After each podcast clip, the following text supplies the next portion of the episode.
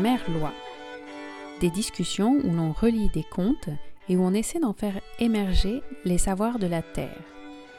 Pour ce faire, je suis avec aujourd'hui Hervé Covès, ingénieur agronome franciscain, et nous lisons des contes sur le frêne.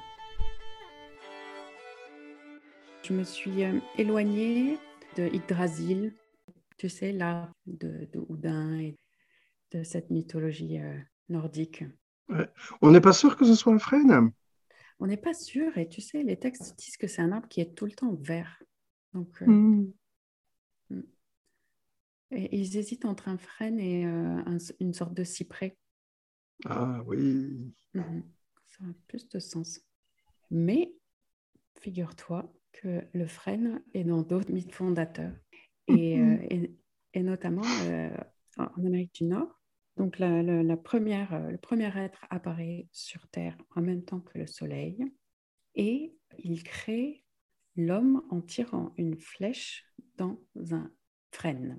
Et l'homme émerge du frêne. Et Mhm. ensuite, il passe à la création d'autres créatures. Il commence par euh, faire un mousse, mais il doit faire tout de suite faire des ajustements parce que son, il demande au mousse si un homme vient pour te chasser, que fais-tu? Et le mousse qui, est qui était très très grand dit ben, je casse un arbre et je, le jette dans sa direction. Alors, alors tout de suite, euh, il est réduit pour qu'il soit à une taille chassable. Euh, Ensuite, il fait un, un écureuil, mais pareil, l'écureuil est de la taille d'à peu près d'une vache et demande l'écureuil si un, un homme vient vers toi pour te chasser, que fais-tu? Je, je gratte un arbre jusqu'à ce que l'arbre s'écrase sur lui. Donc, hop, l'écureuil est réduit. Et puis, il fait comme ça tous les, toutes les créatures pour leur donner leur taille juste. Voilà, donc celui-ci, après, il continue, il fait, il fait beaucoup de choses, et notamment, il déteste les castors, on ne sait pas trop pourquoi, etc., etc.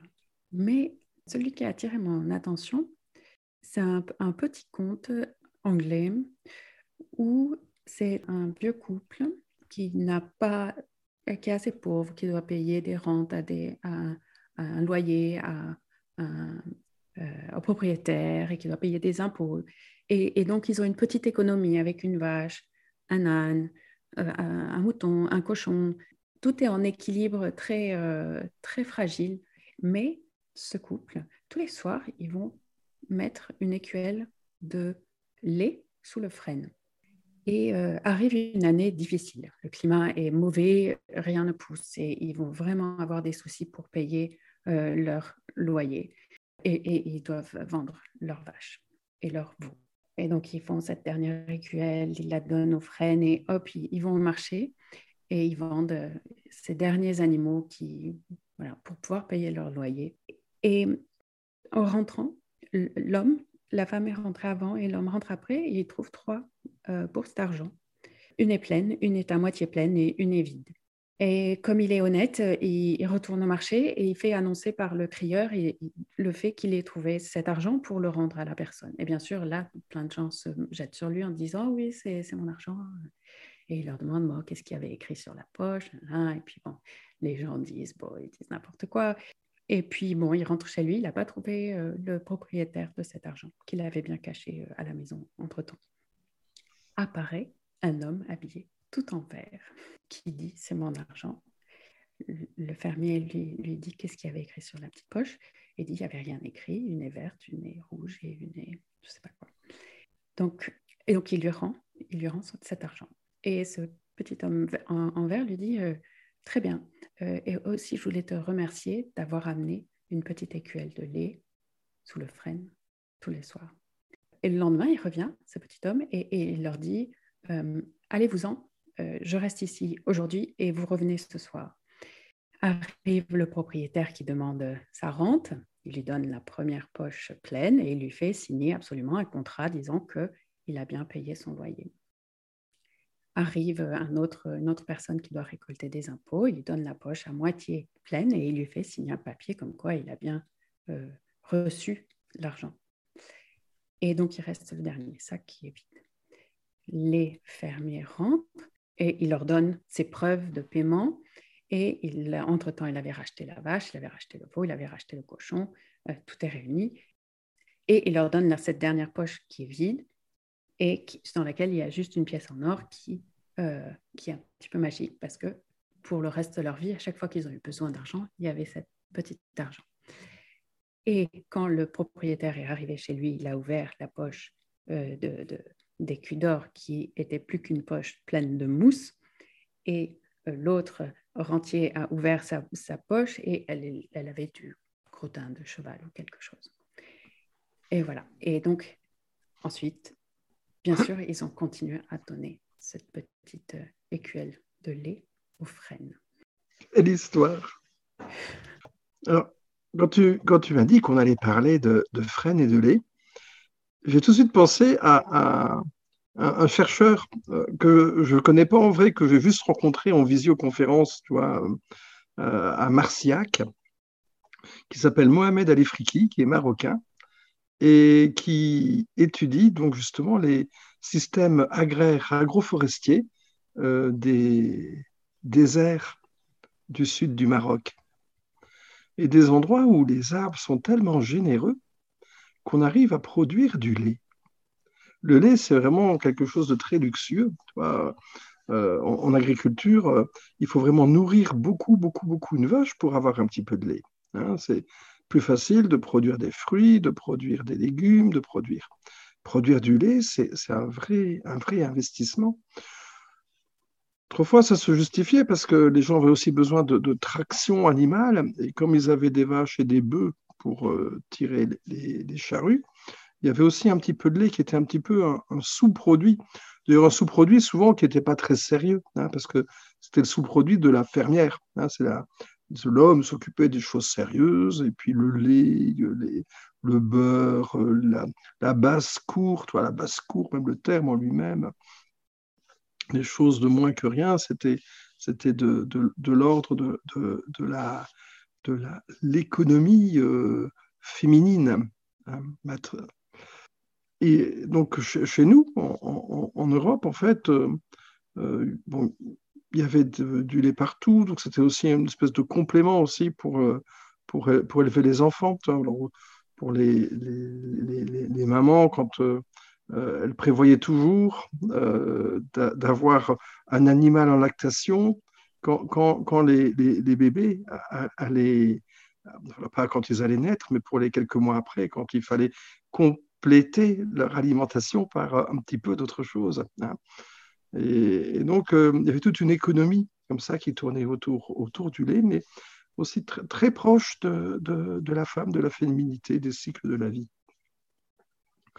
Et le frêne, en fait, euh, la, gestion des, frênes, euh, alors, dans le sud marocain, c'est une affaire d'homme. C'est une affaire d'homme, pourquoi? Parce qu'en fait, ils plantent des arbres de façon surprenante. Souvent, ils mettent plein d'arbres ensemble.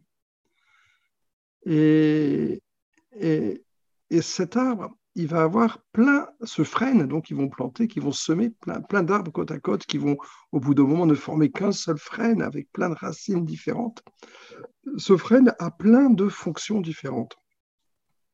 Et ça, on le retrouve un peu dans, le, dans, les, les, dans ce conte, toi. Fonction de, bah, de nourrir les animaux déjà pour avoir du lait.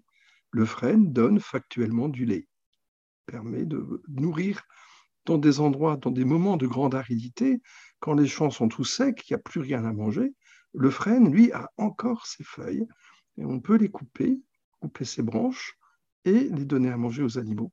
Ce qui permet d'avoir du lait de façon continue dans la maisonnée et donc finalement euh, de pouvoir continuer à élever ses enfants. Il est tellement généreux, ce frêne, qui permet de, en France, on dit que quand on a, bon, pour les chèvres par exemple, pour les chèvres, euh, quand on a 7 chèvres par hectare, c'est le maximum que l'on puisse nourrir. Hein. Sur un hectare, on peut nourrir 7 chèvres. Eux, avec un hectare de frêne, ils arrivent à nourrir jusqu'à 20 chèvres. Beaucoup plus, vraiment beaucoup, beaucoup plus que ce qu'on peut faire, ce qu'on peut faire chez nous. Et donc ce frêne, donc, euh, il a aussi cette fonction de, cette générosité hein, qui permet de, avec euh, moins de surface, avec la même surface, on peut produire beaucoup plus. Et le frêne, donc, il va donner son feuillage, mais il va aussi donner plein d'autres choses. Il va donner donc euh, des feuilles, des jeunes feuilles au printemps qu'on fait fermenter, avec lesquelles on fait la fameuse frénette, cette, cette boisson comme, comme une limonade ou comme un kéfir plutôt, qui est très, très, très, très agréable à boire. On va, on va aussi laisser pousser quelques branches un petit peu plus. Hein, euh, il y a des branches qu'on va couper toutes les années pour donner aux animaux, mais dans le haut de la ramure, il y a quelques branches qu'on va laisser pousser qui vont faire des tiges plus fortes, qui vont permettre de, de, faire du, du, bois pour se chauffer. Hein. Et, et puis, donc, il y a les, grosses branches qu'on va couper peut-être que tous les 10 ans ou les 15 ans, qui, elles, vont permettre de faire des maisons, construction des, des maisons. Et toi, dans, dans cette histoire, il y, a, il y, a, le loyer qui est payé par le frêne. Ce, ce, ce, ce loyer, la construction de la maison, et où, dans le sud marocain, ben, le frêne permet de réparer, de construire les maisons et de les réparer en, en permanence, de continuer de les entretenir. Et puis, il y a tout ce, tout ce, bois qu'on va couper qui va permettre, certes, de faire bouillir la marmite, mais aussi de répondre aux besoins de dépenses qu'on peut avoir, gagner un petit peu d'argent en vendant du bois quand il y a des coups durs et des coups durs comme payer ses impôts. Hmm. Et on retrouve un peu ces, grandes fonctions du frêne, dont la, feuille euh, nourrit des animaux, peut donner du lait, la, branche peut faire du, feu pour euh, nourrir la, maisonnée et, payer son loyer, et, le, bois qui permet une fois de temps en temps de, payer des choses un petit peu, de payer la maison, de construire la maison, et, de, répondre à, au coup dur de, la vie. Hein, quand il, a besoin de vraiment d'argent, eh bien, on peut toujours couper une grosse branche du frêne ou quelques grosses branches, le débiter en planche et, puis, vivre avec ça, avoir l'argent dont on peut avoir besoin. Un frêne comme une, espèce de vache à lait. C'est marrant. C'est marrant parce que avant que tu commences à raconter ce conte, j'avais euh, ces histoires de, de frênes dimorphes du sud marocain dans la tête. Et au fur et à mesure que tu l'as raconté, je disais Ah ben oui, ah ben oui, toi. il, y a, toute une série d'éléments comme ça qui, qui se répondent et que je trouve, que je trouve juste. Le, lait, produire du lait, ça demande énormément d'énergie euh, pour, euh, en termes de calories. Hein, pour, pour, une vache, pour une chèvre, pour une brebis, il faut, et même pour une femme, toi, c'est après, après avoir allaité, quand les femmes sont toutes maigres, toi, il y a, y, y a, vraiment quelque chose qui, qui, épuise, qui, qui, coûte beaucoup, hein, et donc euh, qui nécessite de, bien manger. Et ce miracle, en fait, le frêne le permet, même dans des conditions de grande aridité. Ouais, dans, dans, nos zones, je ne sais plus d'où tu disais qu'il était ce, ce conte. Il me semble qu'il est euh, en Grande-Bretagne en Grande-Bretagne. Donc, on n'a peut-être pas la même aridité que dans le sud marocain, mais on doit quand même avoir la générosité qu'a ce frêne en, produisant tout ça, hein, en produisant tous ces éléments. Le frêne, toi, en plus, il, y a plein de vie. On a plusieurs études comme ça qui montrent aussi que dans la, canopée des frênes, il, y a, beaucoup plus d'insectes qu'ailleurs. Hein, euh, et, donc, euh, il euh, n'y a pas que nous qui, profitons euh, de, tout ça. Hein, et, dans le, l'être, le petit génie du frêne, l'homme tout vert qui, réapparaît, je pense qu'il y a aussi dans, sa présence quelque chose qui, parle de, cette abondance de vie, hein, de cette générosité.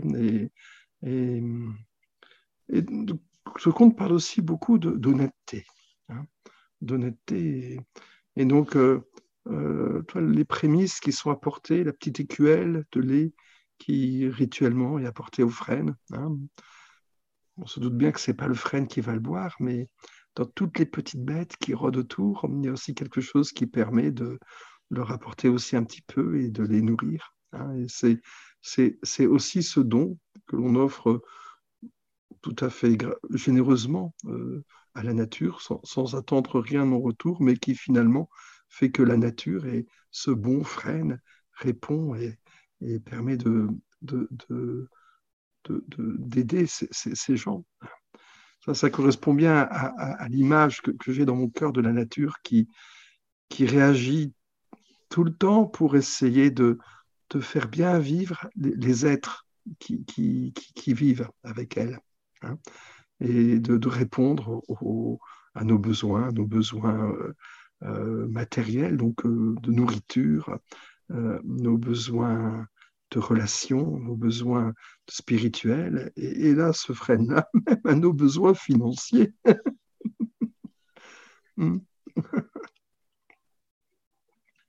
Hmm. Je suis un peu peut-être trouver des, des, comptes plus anciens où on ne va pas parler de monnaie, mais juste de, générosité euh, partagée, hein, d'abondance quelque part. D'avoir plus confiance en un frêne qu'en l'État qui paye ses, à qui il faut payer des impôts ou à ce, euh, propriétaire à qui il faut payer son loyer, dont on sent qu'ils abusent parce que la, la justice euh, fait qu'il hum, y a la reconnaissance de dette, mais que ça se transforme en, de la mousse hein, et, en, du fumier, hein, voilà, ou du crottin. Hein. la, mousse, peut-être pour rappeler aux, logeurs que, euh, la douceur de, l'habitation dans laquelle on aime vivre est, quelque chose d'important hein, et peut-être plus important que tout le reste. Cette, cette maison, cette matrice, qui, ce cocon dans lequel le, petit écureuil va se réfugier dans sa mousse ou le, petit roitelet quand il fait son nid de mousse. Et puis cette crotte hein, qui est apportée au, à l'État, hein, pour que ça rappelle bien que la plus grande richesse que la vie offre à la vie, c'est justement dans tout ce qui meurt, tout ce qui se décompose, et qu'il y a peut-être quelque chose d'important hein, aussi là-dedans. Bien sûr, du caca, ça sent mauvais, ça fait rire les enfants et tout ça, mais il, y a, quelque chose, je crois, de, plus profond hein, dans le fait que euh, qu'il y en a un qui se retrouve avec euh, et peut-être celui qui est le plus le plus truand des deux, toi, celui qui, qui, a fait le plus grand cas de, son besoin d'argent, qui se trompe peut-être. Mm. Alors euh, oui, c'est effectivement toujours la femme qui s'occupe de cette petite gamelle de lait. Ça, c'est mm. clair. Et, et c'est vrai que quand le propriétaire vient et compte les écus, il en prend plus que ce qu'il a compté, mais le petit être vert le laisse le laisse faire. Donc, euh, mm. ce qui augmente les, les, caractéristiques que tu viens d'identifier. Mm. Eh oui. les propriétaires sont souvent comme ça. Comme ils possèdent, ils s'imaginent qu'on leur doit beaucoup.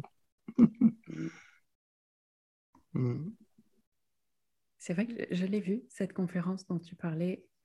J'ai trouvé que c'était une des choses les plus incroyables qu'on a vues l'été dernier de voir que dans ces situations désertiques de haute altitude, il n'y a plus que les frênes anciens qui arrivent à, nourrir euh, les animaux.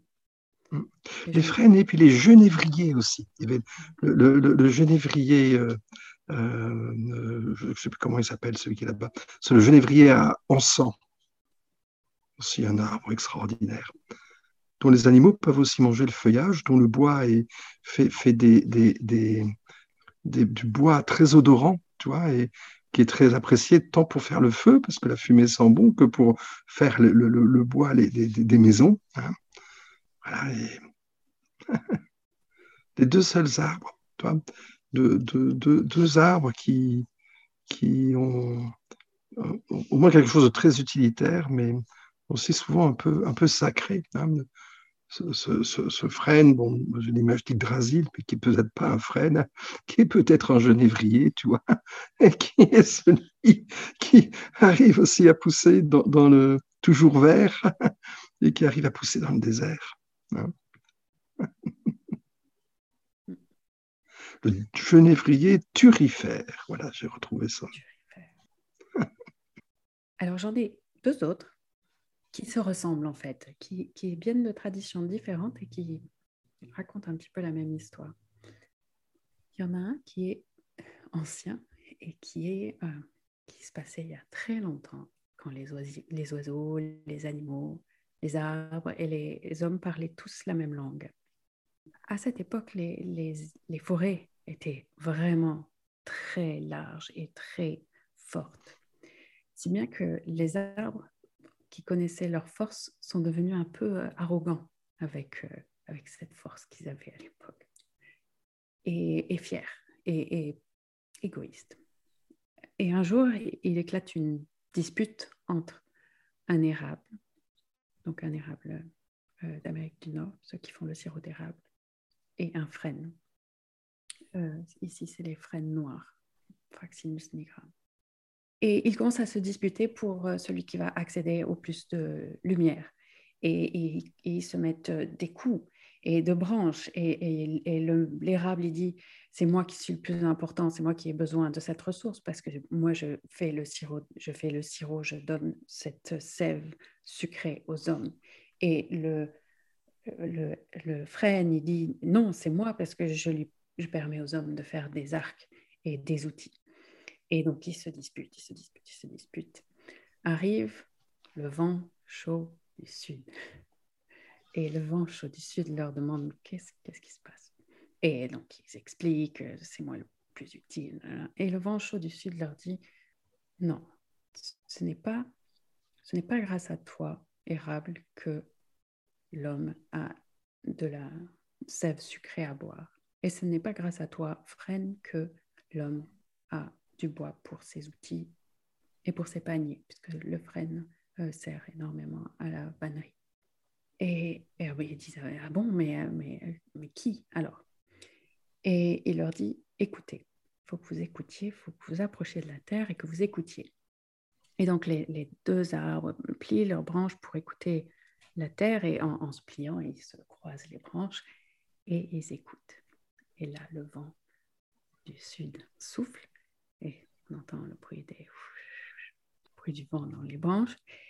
Et ce qu'ils entendent, c'est la mère de toutes les choses. La mère de toutes les choses. Et là, tout d'un coup, ils comprennent qu'ils ont lutté l'un contre l'autre alors qu'ils étaient frères et qu'ils étaient frères avec toutes les autres choses.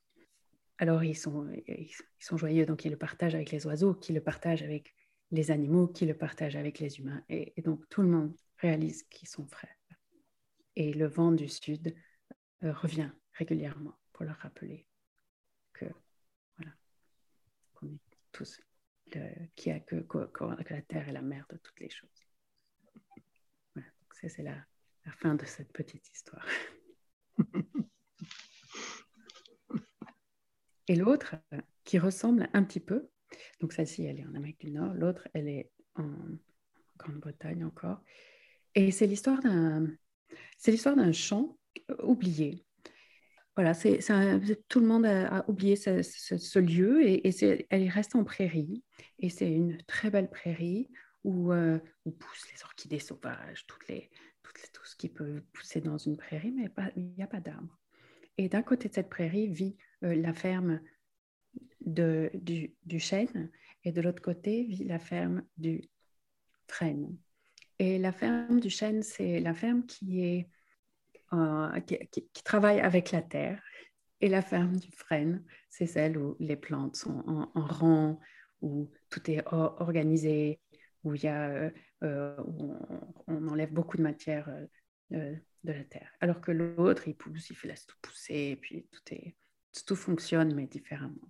Et, ces fermiers, ils, ils, se connaissent depuis toujours, ils ne se parlent jamais, et et ils s'observent, ils s'observent à travers de l'autre côté de ce champ et puis ils, se jugent et parce qu'ils ne sont pas du tout d'accord, ils n'ont pas du tout les mêmes pratiques agricoles.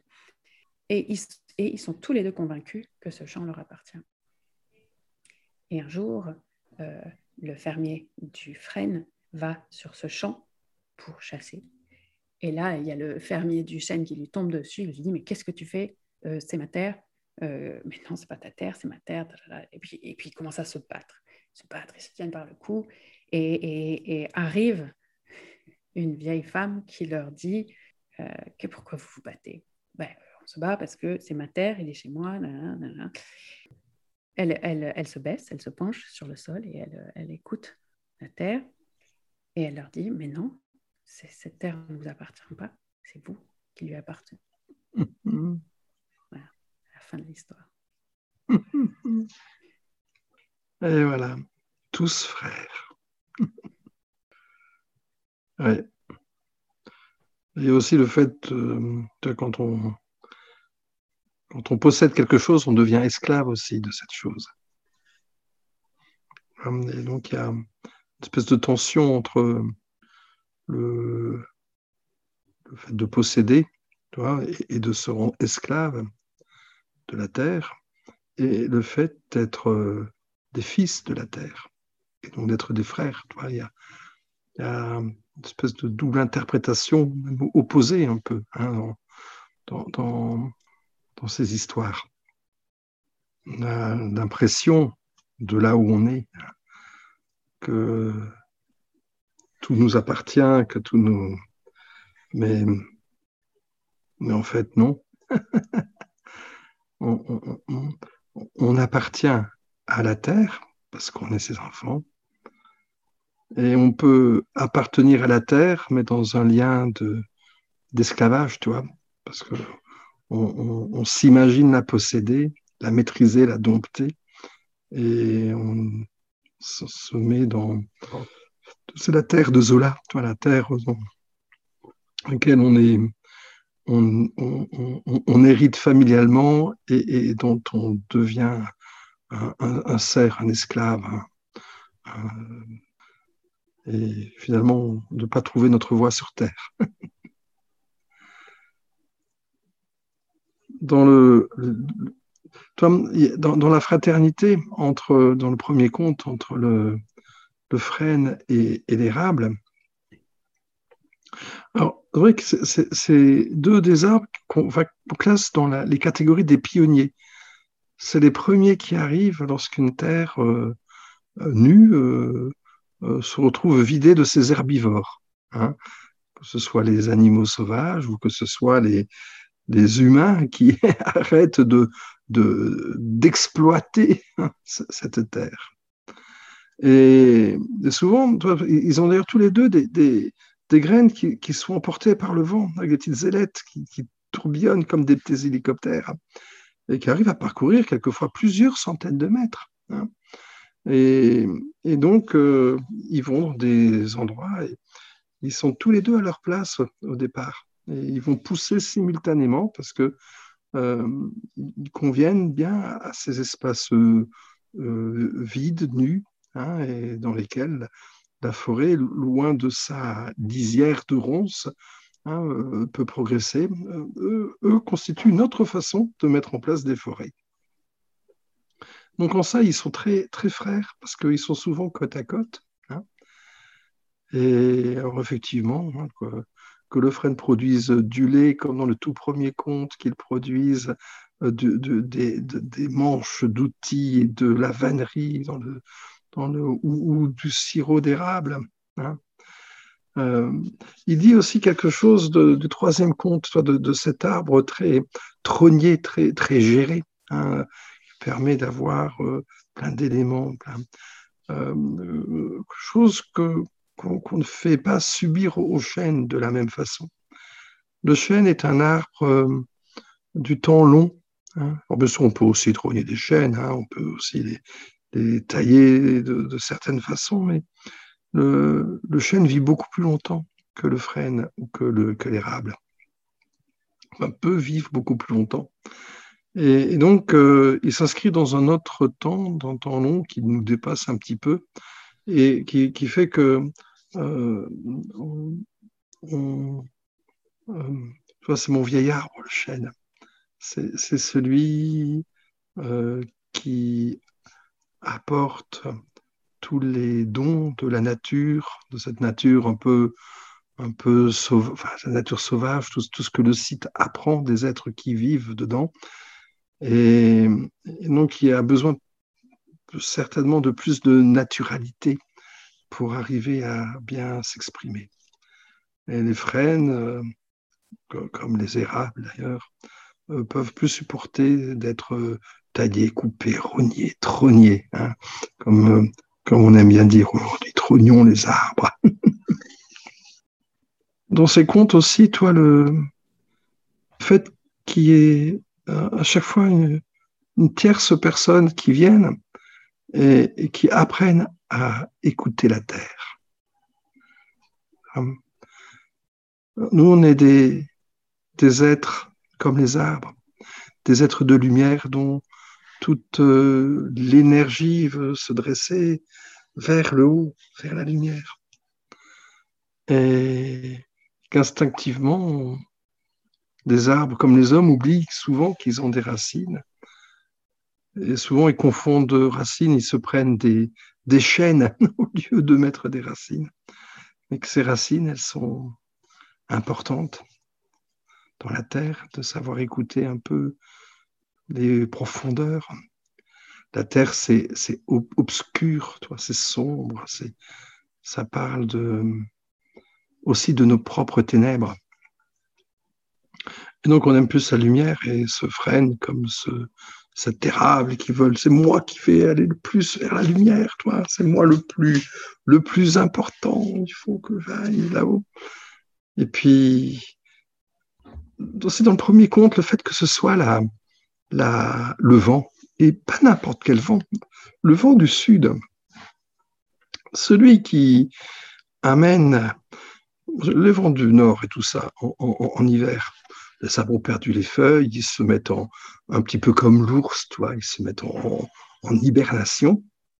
Hein, et ça leur pose moins de problèmes que le vent du sud qui dessèche au moment où toutes les feuilles sont sorties et où qui apporte une forme de souffrance, hein, de, difficulté en tout cas à, bien vivre. C'est ce vent du sud d'ailleurs qui fait que euh, quand il souffle, il n'y a plus de turgescence dans les plantes, comme les haricots, et les feuilles tombent, toi. Et ça fait spontanément, hein, pour, euh, euh, parce qu'il y a trop d'évaporation, ça se chauffe de trop, et donc les, plantes, pour pas cuire, elles, arrêtent de, elles arrêtent juste de fonctionner. Il y a un moment, ça, et le vent du sud provoque ça, et provoque cette, cet abaissement, là, cette, cette, ce fait de se pencher. C'est un truc de très, de très juste, justement, dans, ce vent du Sud qui fait que est obligé de, de, regarder ce qui se passe hein, dans la terre, au niveau du sol, en, profondeur. Alors, en, en, Grande-Bretagne, ils ont peut-être moins, moins sujet à ce vent du Sud, et là, c'est une personne, euh, c'était une femme ou un homme, je ne sais plus. Une femme? Oui, c'est une vieille femme. Cette femme, encore une sorcière, dans, son, dans son écrène, toi, qui, qui, qui va s'enterrer dans le sol et, euh, avec des branches d'arbres au-dessus d'elle pour écouter ce qui se passe dans les profondeurs de la terre et qui, qui a cette connaissance-là, cette connaissance de la... En fait, la, vraie connaissance, me semble-t-il, des profondeurs, c'est celle effectivement qui, qui, nous relie, puisque on est, même dans, dans nos relations judéo-chrétiennes, on est poussière et on redeviendra poussière. On repassera nécessairement dans cet état d'être terrestre. mais, qui, mais qui a aussi euh, tous, ces, tous ces savoirs de, de enfouis hein, que, que l'on ne peut connaître qu'en étant vraiment au contact de, de, de la terre, du très bas. Toi, c'est quelque chose qui parle aussi de d'humus, bien sûr, d'humilité, hein, tout en bas, d'écouter ce que nous raconte l'humilité, l'humus, et, finalement, qui, dans la même racine, nous parle aussi d'humanité. Donc, il y a quelque chose au très bas, au plus bas, d'un savoir profond euh, qui règle finalement les différends de, non, il faut s'occuper des terrains comme ça, comme ça, ou ce terrain est à moi, ce terrain n'est pas à moi, ou c'est moi je suis plus haut que toi, je suis plus important, il me faut plus de lumière. Au très bas, il y a des choses, et puis que finalement, tu vois, il y a peut-être pas obligé d'attendre de mourir hein, et, d'être, alors là, la forme de spiritualité la plus aboutie, celle où on s'abandonne complètement, corps et âme, à, la métamorphose. Mais qu'avant ça, on, a peut-être aussi à apprendre de ce très bas, de ces profondeurs, de, de ce que la terre a à nous raconter et que ces femmes qui connaissent bien les entrailles et les profondeurs de, de, de mais c'est pas les profondeurs de la terre, c'est en même temps nos propres profondeurs, nos propres ténèbres, que se joue là quelque chose de très important. Voilà les, les, grandes, grandes idées. Euh, j'en ai un, autre, un oui. autre petit, petit conte de Marie de France, donc à peu près du XIe siècle, qui s'appelle Le Frêne, donc, qui est une histoire qu'elle-même a, a récoltée et qu'elle retranscrit. C'est l'histoire de deux familles nobles qui sont un petit peu en rivalité. Euh, surtout, surtout euh, il y a une femme de ces deux familles qui est euh, particulièrement jalouse de l'autre. Et donc, quand, quand l'une des deux accouche de jumelles, l'autre l'accuse d'adultère. Je pense qu'à l'époque, bah, ils imaginaient que quand on avait des jumeaux ou des triplés, il y avait différents pères. Et voilà. Donc, elle mmh. se fait accuser d'adultère. Et ce qui fait que son mari commence à la traiter très mal. Et, enfin voilà, ça, ça, sa vie tourne très aigre à, celle qui est accusée de ça. Mais bien sûr, quelques années plus tard, c'est la première qui a, critiqué l'autre, qui accouche, de jumelles. Euh, bien sûr, elle, a très peur que voilà, et donc elle prend un de ses bébés, ses deux filles, et elle, euh, elle demande à sa servante de l'amener au couvent. La servante l'emmaillote dans un, tissu, mais comme c'est une famille un peu bourgeoise, ils sont des beaux tissus. Donc, et elle l'amène devant le couvent. Elle le pose dans un frêne qui a été trônier, qui a donc quatre branches devant le couvent. Les, les abbesses le, trouvent, euh, le, trouvent ce bébé, s'en occupent et elle grandit dans le couvent un jour, un, homme arrive et euh, il rencontre cette jeune femme et il tombe très amoureux de qui s'appelle Fresne, comme elle a été trouvée dans le Fresne, elle s'appelle Fresne. Et il tombe très amoureux d'elle et donc il visite plusieurs fois au couvent, mais euh, sa famille, son entourage lui dit ne peut pas se marier avec elle parce qu'elle n'est pas d'une famille bourgeoise, elle est euh, une orpheline. Et on lui propose une autre jeune fille de famille bourgeoise qui s'appelle Coudrier. et, Coudrier, euh, bon, alors les, noces sont préparées et euh, il se trouve que c'est Fresne qui doit préparer la chambre de noces. Pour une raison inconnue, elle, place le linge dans lequel elle a été emmaillotée, peut-être par, deuil de son amour, elle, elle, place ce linge dans la, dans la chambre nuptiale.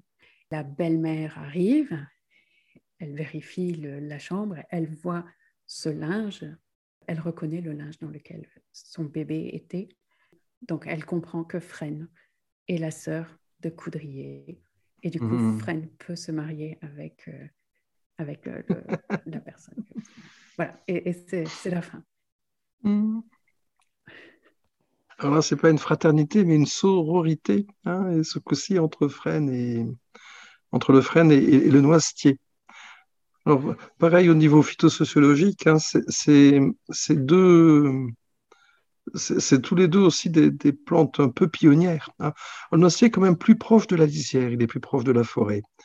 Si on prend la forêt comme l'image de la perfection, le système le plus parfait qui puisse exister sur Terre, le plus évolué, le plus abouti. Hein, donc, euh, on peut imaginer que le coudrier soit plus proche de la haute noblesse que le frêne, qui est cet euh, arbre itinérant qui est euh, envoyé au loin par le vent. Hein. Alors, que, le frêne soit trônier aussi. Hein. ben là, ce, nid, hein, ce nid dans lequel cet enfant repose, là, on, retrouve un peu les, mêmes euh, symboles de, fécondité euh, que de frêne, finalement, euh, et aussi un, dans la relation à l'homme. Hein, le fait de le trogner, de le tailler, va, produire énormément et donc euh, c'est une forme d'expression de la fécondité de la terre, donc du frêne, et du travail des hommes, hein, de, leur action. Et qui fait que le bébé va aussi se retrouver là-dedans. Et voilà, donc le frêne, c'est le, euh, l'exemple qui va bien d'arbres d'arbres très féconds. On a vu qu'ils pouvaient faire du lait, qu'ils pouvaient faire des, tas de choses merveilleuses. Hein. donc, euh, le coudrier, le coudrier est, aussi euh, euh, en Limousin. Euh, les, bah, ça va tomber le week-end prochain, le, ce qu'on appelle le vendredi blanc. Hein. Le vendredi blanc, c'est avant le, vendredi des, avant. Non, c'est plus tard. C'est le vendredi avant le vendredi saint. Donc c'est le vendredi avant les rameaux. C'est dans 15 jours. Et ce vendredi blanc, c'est un moment où les jeunes femmes vont justement récolter, euh, autrefois les bergères, quoi, aller récolter les, branches de coudrier euh, qu'elles allaient tailler, sculpter pour en, faire les fuseaux euh, autour desquels elles allaient filer la laine des moutons. Et puis, il y en a certains, et un qu'elles sculptaient, qu'elles, vraiment très, très, avec beaucoup de soin, et qu'elles allaient offrir ou déposer secrètement euh, sous le matelas de, de, de, la personne, de, l'homme qu'elle convoitait. Et, donc, euh, comme euh, ce, ce, coudrier, comme une espèce d'annonciateur de, de, fécondité également, hein, de faire du lien, et le lien en même temps de ces fuseaux autour desquels les, jeunes femmes euh, faisaient filer leur laine. Ah. Coudrier. Il est beau ce frêne. Oui. Et, j'ai vu ce matin qu'on était le mois du frêne dans le calendrier celte. Ah, en plus, on est dans le mois du frêne dans le calendrier celte. Oui, qui finit aujourd'hui, mm. je crois. Mm. Et en t'écoutant, je réalise que le, le, frêne qui est associé à l'orpheline, qui voyage peut-être plus avec sa graine, alors que la, noisette a plus de chances de se, euh, d'avoir besoin soit de l'homme pour être propagé, soit de l'écureuil. Hmm. Il a besoin d'écureuil pour voyager. Hmm. Voilà, le coudrier, ouais, c'est vrai, il, est à, la lisière aussi. Hein. Et donc, dans ces, gros propriétaires, ces grosses maisons, hein, euh, et donc la lisière qui est aussi cette écotone entre la forêt et la prairie, donc ce lieu où il y a le plus de vie hein, et le plus de, de, fertilité et donc de fécondité derrière. Voilà. Et puis finalement, toutes ces grandes familles nobles, il a bien fallu qu'elles aillent un peu explorer les lisières pour ne pas dégénérer dans des espèces de, consanguinité. et de consanguinité, justement, c'est une famille noble, de consanguinité. Euh, et, donc, euh, le problème qui se posait tout au départ de la, de la, euh, de, paternité, hein, de, ces enfants probablement adultères dans une famille noble, ça devait poser de gros, gros, gros problèmes. de rigueur. Et donc, finalement, le, le, noisetier, c'est aussi un peu le gardien, hein, de, comme il est à la lisière, un peu le, gardien de ça, mais aussi celui qui permet l'échange, puisque finalement, la, jeune femme, elle, va, elle peut mettre sa baguette de coudrier sous, sous le lit de son amant, de son, de son prétendant, ou du moins de l'homme de, de, de l'homme qu'elle qu'elle cherche à courtiser. Et finalement, la moralité de cette histoire, c'est quand même Fresne qui récupère ce, bel homme, ce beau prince charmant. Hein. Donc il y a aussi quelque chose qui est proposé de, plus ouvert sur l'extérieur, sur le voyage, sur l'exploration, l'itinérance. Hein. et, finalement, il y a plus de liberté dans le frêne que dans le coudrier. en faisant cette recherche, j'ai pensé à ce, ce que tu disais la dernière fois sur le saule. Et tu sais, ce passage dans le vieil arbre, parce que dans les remèdes du frêne, j'ai souvent trouvé cette histoire de, le, de, le, de l'entailler ou de le percer, de le percer, de mettre des ongles si on est malade, une partie de son corps. Et si, le, si le, l'écorce repousse et bouche, euh, on, guérira. Ou, ou s'il est fendu, euh, on fait passer un bébé à travers et on le, on le rassemble. Et, si, si, si là, pareil, l'écorce se cicatrise, on sera guéri. Et ça, ça je l'ai trouvé euh, plein d'occurrences différentes. Il y a toujours cette histoire de passage dans l'arbre. Que là, ça passe par une, entaille. Ça a donné la, pas de la freinette, mais une petite cuillère de tiro de sève de frêne au, bébé. On récolte aussi la sève des frênes? Ben, apparemment. Faudra que je goûte. Moi, j'aime beaucoup la freinette. il y a, il y a eh ben, euh, dimanche soir, j'ai recopié l'adresse, la, la, la, recette de la freinette de ma grand-mère pour l'envoyer à une amie. Et qu'est-ce que c'est alors la freinette? Qu'est-ce qu'il y a? La, freinette, donc, c'est les, les, des, des, jeunes feuilles au printemps, quand elles sont encore un petit peu rouges, là, des frênes. On les récolte, on en prend une bonne poignée, et puis on la fait fermenter avec de, de l'eau et un petit peu de levain et ça fermente. Et puis du sucre aussi, il faut mettre du sucre. Hein. Et donc ça fermente. Dès que la première fermentation a lieu, on fait comme pour le kéfir, donc on le met dans des bouteilles avec euh, fermeture mécanique en rajoutant un tout petit peu de sucre. On peut aussi l'épicer, mettre un peu de cannelle ou des choses comme ça dedans. On le met au frais et puis on attend encore 2-3 jours et ça fait une limonade qui est très très pétillante et qui a un goût mais indescriptible, mais très très particulier, qui a rien à voir avec quand tu goûtes une feuille de frêne, c'est pas très très bon à manger. Mais quand, tu, quand ça a fermenté, ça prend un, goût tout à fait somptueux. C'est mieux de le faire avec les, jeunes feuilles rouges. C'est là où, ça a le plus de, goût. Et puis, il faut la sucrer avec du sucre, euh, du sucre roux hein, aussi. Le rouge avec du roux. Et si on n'a pas de sucre roux, on met de la chicorée, la chicorée, le roux aussi dedans. pour, teinter un petit peu, que c'est juste une couleur un petit peu plus ambrée au moment où on la boit c'est tout facile à faire. ça ne se rate pas. Quoi. Et, mais elle pouvait se faire autrefois. Ma grand-mère, elle en faisait, mais des litres et des litres au printemps. Et, regardez tout ça. Euh, ça, explose quand tu ouvres la, bouteille. Il y a tellement de bulles dedans. Hein, il y a toujours. Donc, il faut bien prévoir euh, les contenants pour, pour récupérer toute la mousse qui sort de la bouteille. Et c'est très bon. Mm. N'importe quelle frêne. Ouais, euh, elle le faisait en Algérie avec les frênes qu'il y avait là-bas. Elle le faisait aussi en Algérie avec les feuilles des pistachiers, qui sont aussi rouges comme les frênes. Mais ça, j'ai jamais goûté la freinette avec des feuilles. Enfin, ce ne serait pas la freinette, la pistachette.